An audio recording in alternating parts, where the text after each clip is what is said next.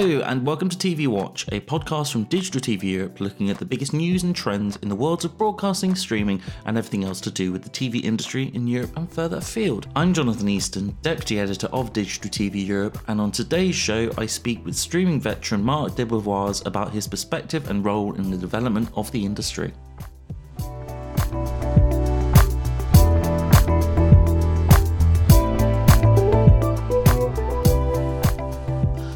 Is now established firmly as the mainstream dominant area of focus for the industry, video streaming is still in its infancy compared to TV as a whole. This time 15 years ago, you'd probably heard about this website called YouTube that had just been bought by Google for $1.65 billion. Maybe you were so plugged into the internet that you were eagerly awaiting the launch of the BBC iPlayer in December 2007, whilst patiently waiting for your next DVD from your LoveFilm list to arrive through the letterbox. My streaming awakening, as it were, came in 2011 when I was at university, when my housemate made me aware of this new service called Netflix and how he was binging this new show from the States called Breaking Bad. I was initially hesitant about this and stuck with my box sets of Arrested Development, The Thick of It, and Flight of the Conchords that I brought with me to university. But within a year or so, my arm was twisted into signing up, and I've barely used the DVD since. While I was dealing with William Wordsworth and awkward facial hair growth, today's guest, Marc DeBevoise, was quietly working away in the background to manifest the world of streaming in which we find ourselves today. And while I was graduating with a bachelor's in English and American Literature in 2014, thank you very much, Marc was at CBS Interactive overseeing the launch of a subscription streamer, CBS All Access, before eventually becoming the Chief Digital Officer at Viacom CBS prior to its rebrand as Paramount and laying the groundwork for what would become Paramount Plus. The exec, who has also held senior roles at NBC Universal and led the development of digital media at Starz, now finds himself at the helm as CEO of video delivery platform Brightcove.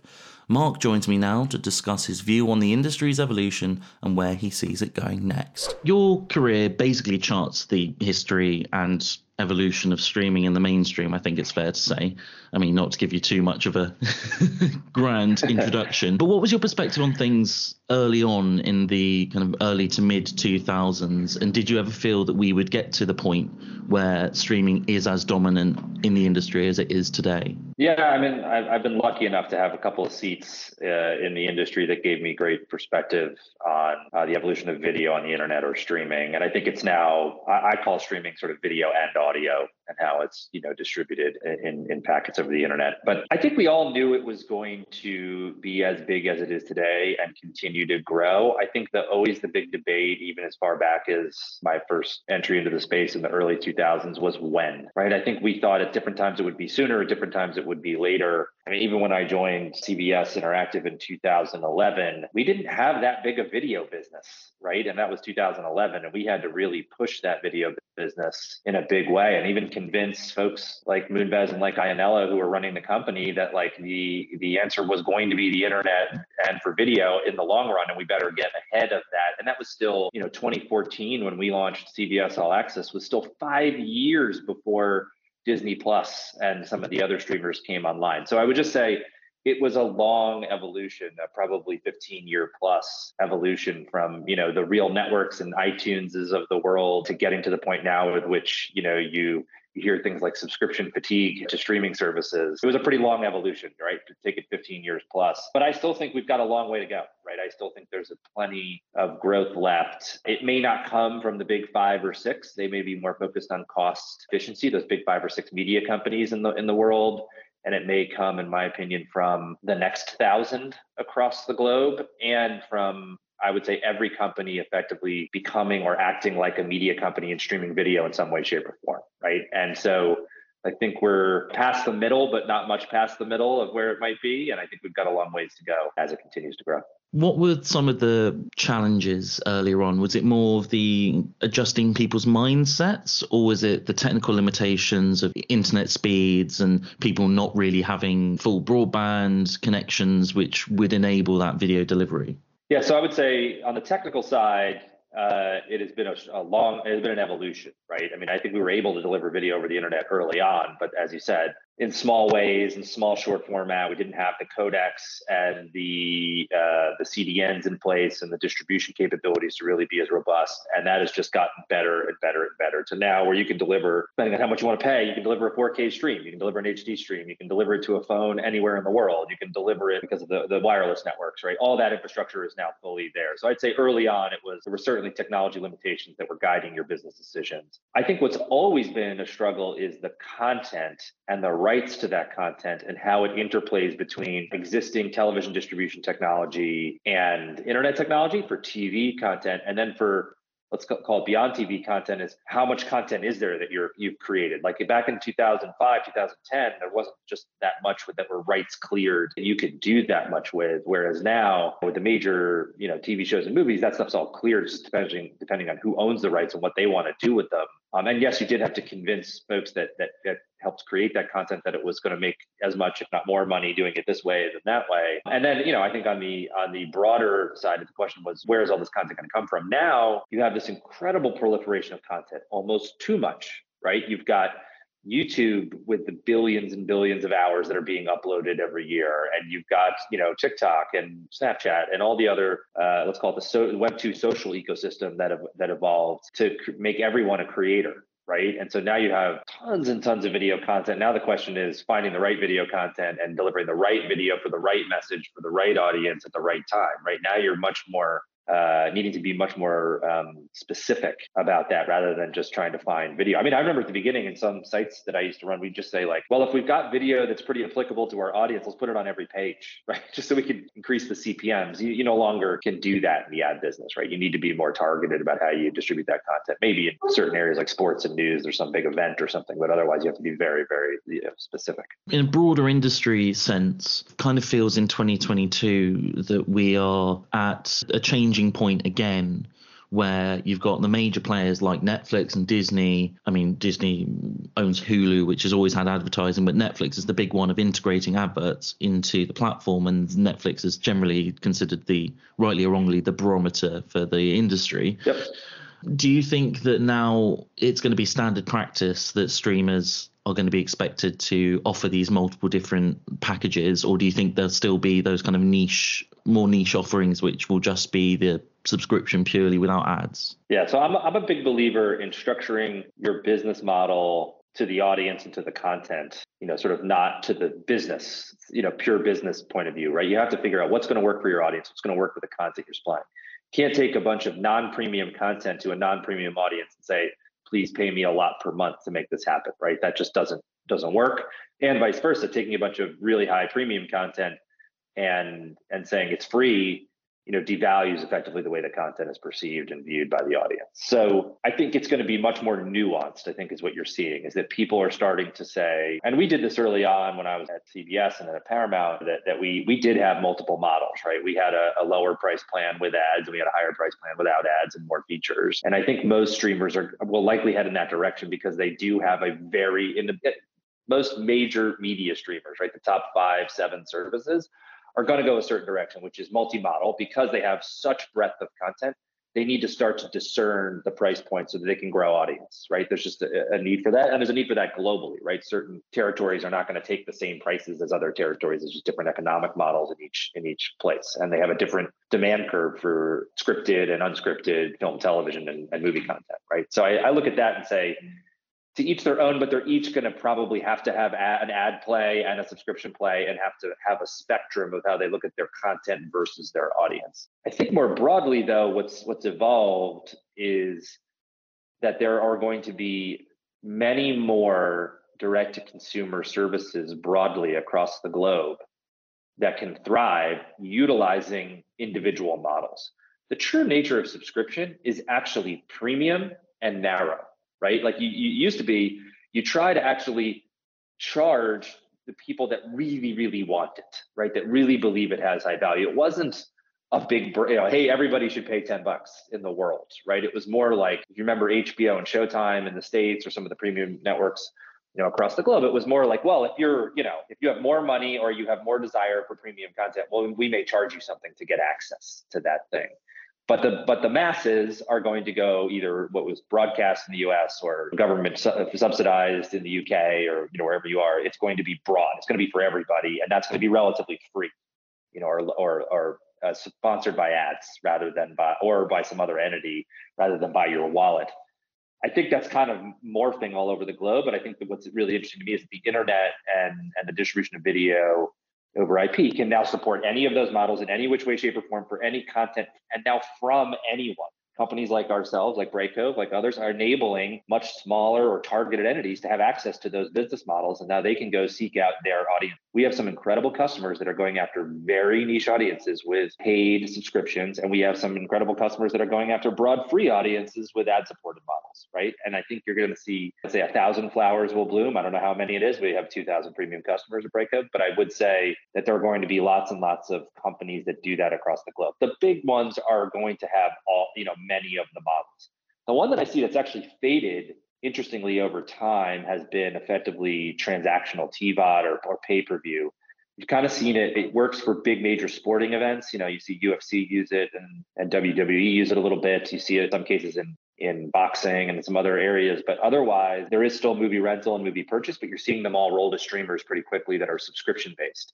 And so it is interesting to me to watch the transactional sort of one off you know purchase sort of fade off in in uh, in popularity uh, you know across the across the globe yeah, it was interesting what you mentioned there about uh, you having customers who are both very mainstream, broad offerings, and then you've got the very niche things. And I think that's one of the more unique aspects of this of of this streaming evolution is that whereas if you, if you wanted to launch a channel in the past, you'd have to sign up a you know make sure that you were partnering with the mainstream pay TV operators, and then you're kind of at the will of them as to who sees that. Whereas now everything's a lot more targeted, which is uh, incredibly interesting.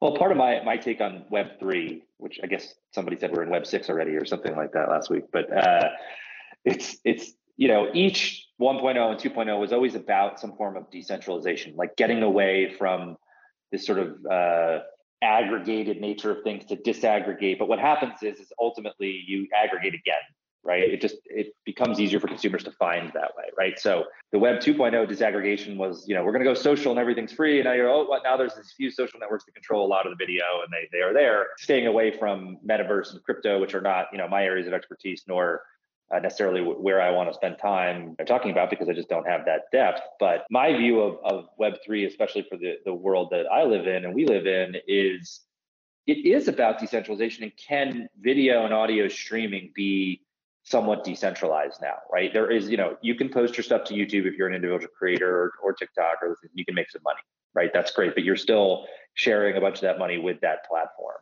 Or if you're a major streamer, you have uh, a, some strong production capabilities, you can go to a Roku or a Samsung or an Amazon and distribute your channel through fast channels, or you can go through and sell your content to a large streamer, or you can create your own streamer if you have your own enough content and enough capability. But I think the ability to do that now over the open internet is becoming easier and easier, right? And that companies are supplying you the technology, you know, like the one that I now run, and companies are also enabling you to monetize it. They're also enabling you to to stretch in ways that you couldn't that don't take the resources it used to, right? The resources used to be very expensive and very hard, and the gateways of those distributors very hard to penetrate. There are still distribution pockets, right? You still, if you want to be on connected TV, you need to do deals with some of those platforms. But on the on the mobile and open internet, I mean, you basically have an ability to go drive an audience anywhere, anytime, if you want, and you can do it, you know, with with minimal cost on your own site, on your own app, um, and and create that audience for yourself. Now you have to have an ability to go find that audience and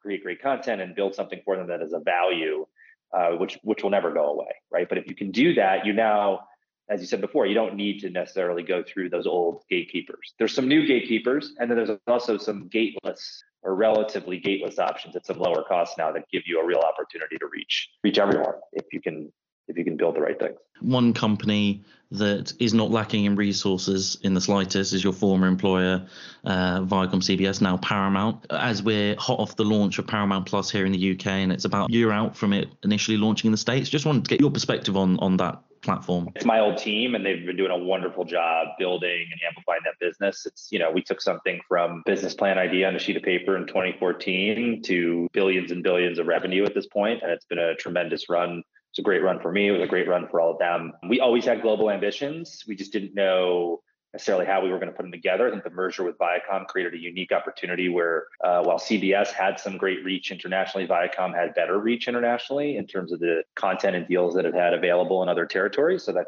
that created a great opportunity to continue to launch it on a global basis. And so I think that's tremendous. The Paramount brand has great reach there. Uh, so I'm a big fan of where they've been and where they're headed. Uh, and I continue to cheer on some of my old colleagues from uh, Bar. I'm certainly a subscriber, uh, will be forever. And I'm excited for where they're headed. The content slate has gotten only stronger and stronger over time. I think that's the key, right? And um, they've always been advancing the technology in great ways. They have a great team there. So uh, I'm excited for them and, and where they're going to take it next. And I'm glad you they finally have it here in the UK. It took a little while, but uh, more to come, right? They, they continue to roll out territories year by year. For the last episode of the podcast, I spoke with uh, uh, Olivier Jollet from Pluto, and it was really interesting hearing his perspective of the Paramount streaming strategy, this kind of two pronged approach of having the very brand driven, IP heavy Paramount Plus and having a more brand agnostic, more kind of general content platform in yeah. the form of Pluto. Do you think that that is something that other media organizations will try to emulate? They'll have, you know, they've got their big content libraries where they'll have their own streaming service, but then maybe try and have something which is slightly more open to other rights holders.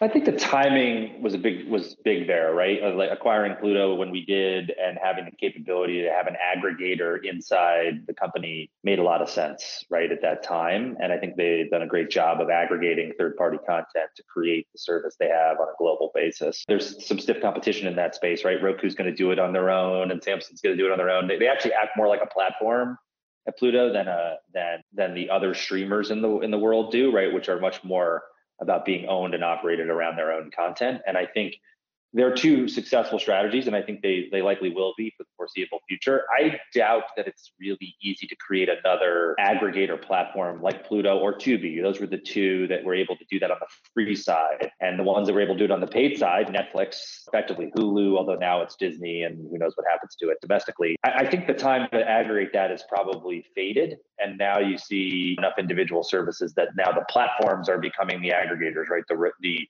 the fires, the Roku's, the you know the, the, the CTV or iOS or Android are, are becoming those aggregators of multiple services, and I think they'll find different ways to bundle the pay ones to become more aggregated that way. I doubt that there are three or four other platform aggregation plays that will be successful in the in the marketplace. So I look at that and say kudos to do those few companies that were able to get that at the right time, and they're going to do great and I think then the really premium content is going to be, you know, plowed into these larger paid services that really can pay uh, long-term dividends and can afford the content budgets that are required to make that type of premium content. Right? It's going to be the HBO Maxes, the Disney Pluses, the Paramount Pluses of the world, and Netflixes that can afford $10 million an episode television and 50 to 200 million dollar movies. Right? That, that that's just not something that Tubi or Pluto or those guys are going to, you know, they're not going to play in that space. Uh, but that they don't need to, right? They have a really robust business in other ways. So moving on, here comes the bit where we can talk about where you are here today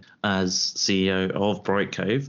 Um, what attracted you to the company, firstly, and what is your vision for driving the company forward?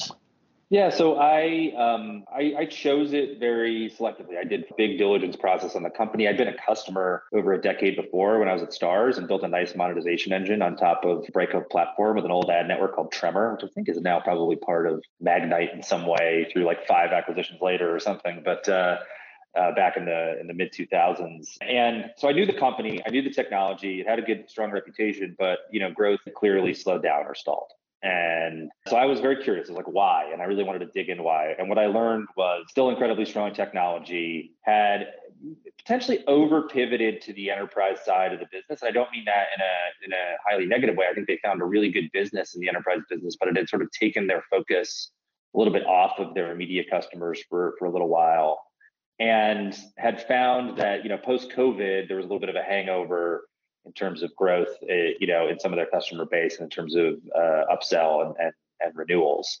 And so, what attracted me is that I think there's a massive opportunity going forward. I think we are in for a wave on the media side of the business of what I would call graduating to Brightcove rather than graduating from Brightcove, right? That like the, the idea used to be you, you use an outsourced party and then when you got big enough, you got so strategic, you would hire a bunch of engineers and go build it yourself.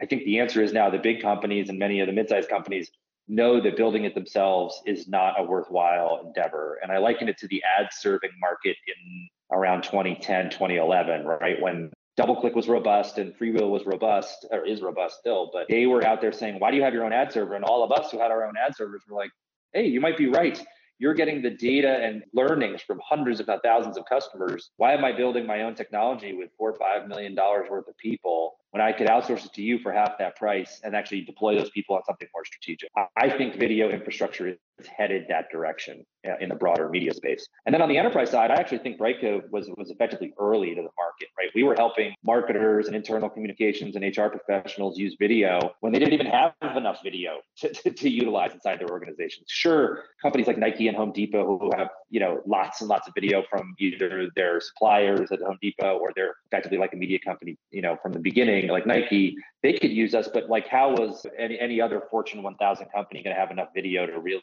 utilize something like like a Brightcove? Now, in, in this time frame, I think companies it's a it's a requirement that they start to act and think like media companies to build their brands and engage with their customers and engage with their employees, especially using streaming, both video and audio.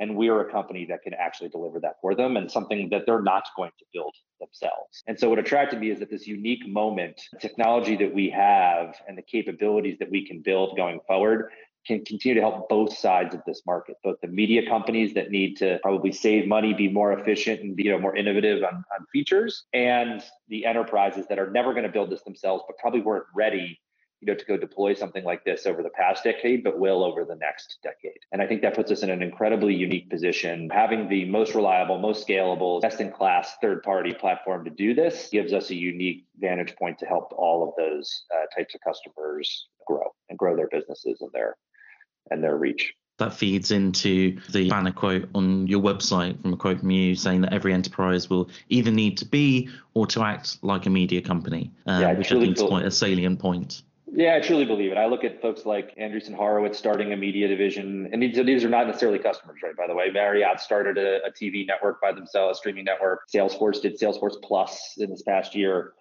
everyone is recognizing that they need to be able to communicate with the, either their customers, their employees in this way if they're an enterprise. And if you're a media company, effectively hiring the engineers and content people and the things that we that we do on every one of these hundreds, if not thousands, of companies is incredibly difficult, especially given where some of the larger tech companies are continuing to hire away uh, that everyone building their own infrastructure seems very challenging. That we have built something that is very unique and valuable in, in the marketplace. And you know, we get the learnings of those 2,000 premium customers we have every day.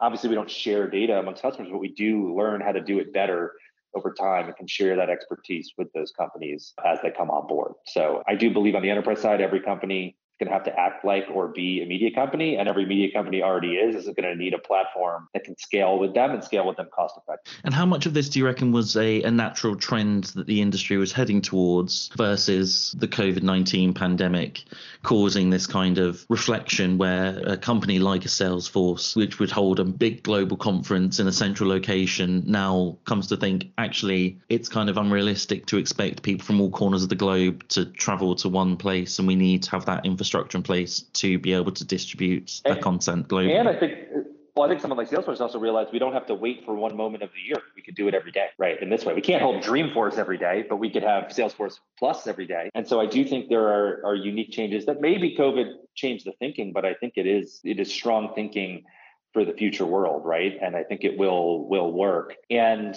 you know, look, I think COVID saw some spikes and valleys, you know, be created in many of these industries. We're seeing it too with some of our customers. But the long run trend is that people, I mean, the mode of usage on mobile is effectively video first at this point, right? Between all the social networks and what what people are doing, connected TV, it's absolutely video first, right? You don't see a whole lot of text reading on your on your 10 foot experience and really you know your desktop is the thing that's changed. But if you think about even you know i know you and i are doing a podcast right now with people to know we're actually streaming it on video so we could look at each other. I mean it is video first in a different way you know even on on your on your laptop or your desktop. So if that's the mode of communication leading the way you know you're going to need solutions that can provide that for you in a robust way you know whether you're an enterprise or a media company or you know anything in between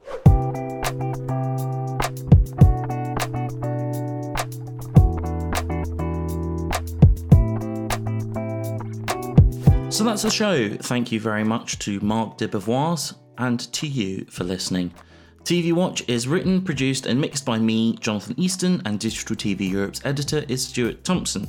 You can find me on Twitter at EastJohnEast or get in touch with me via email at jonathan.easton at informa.com.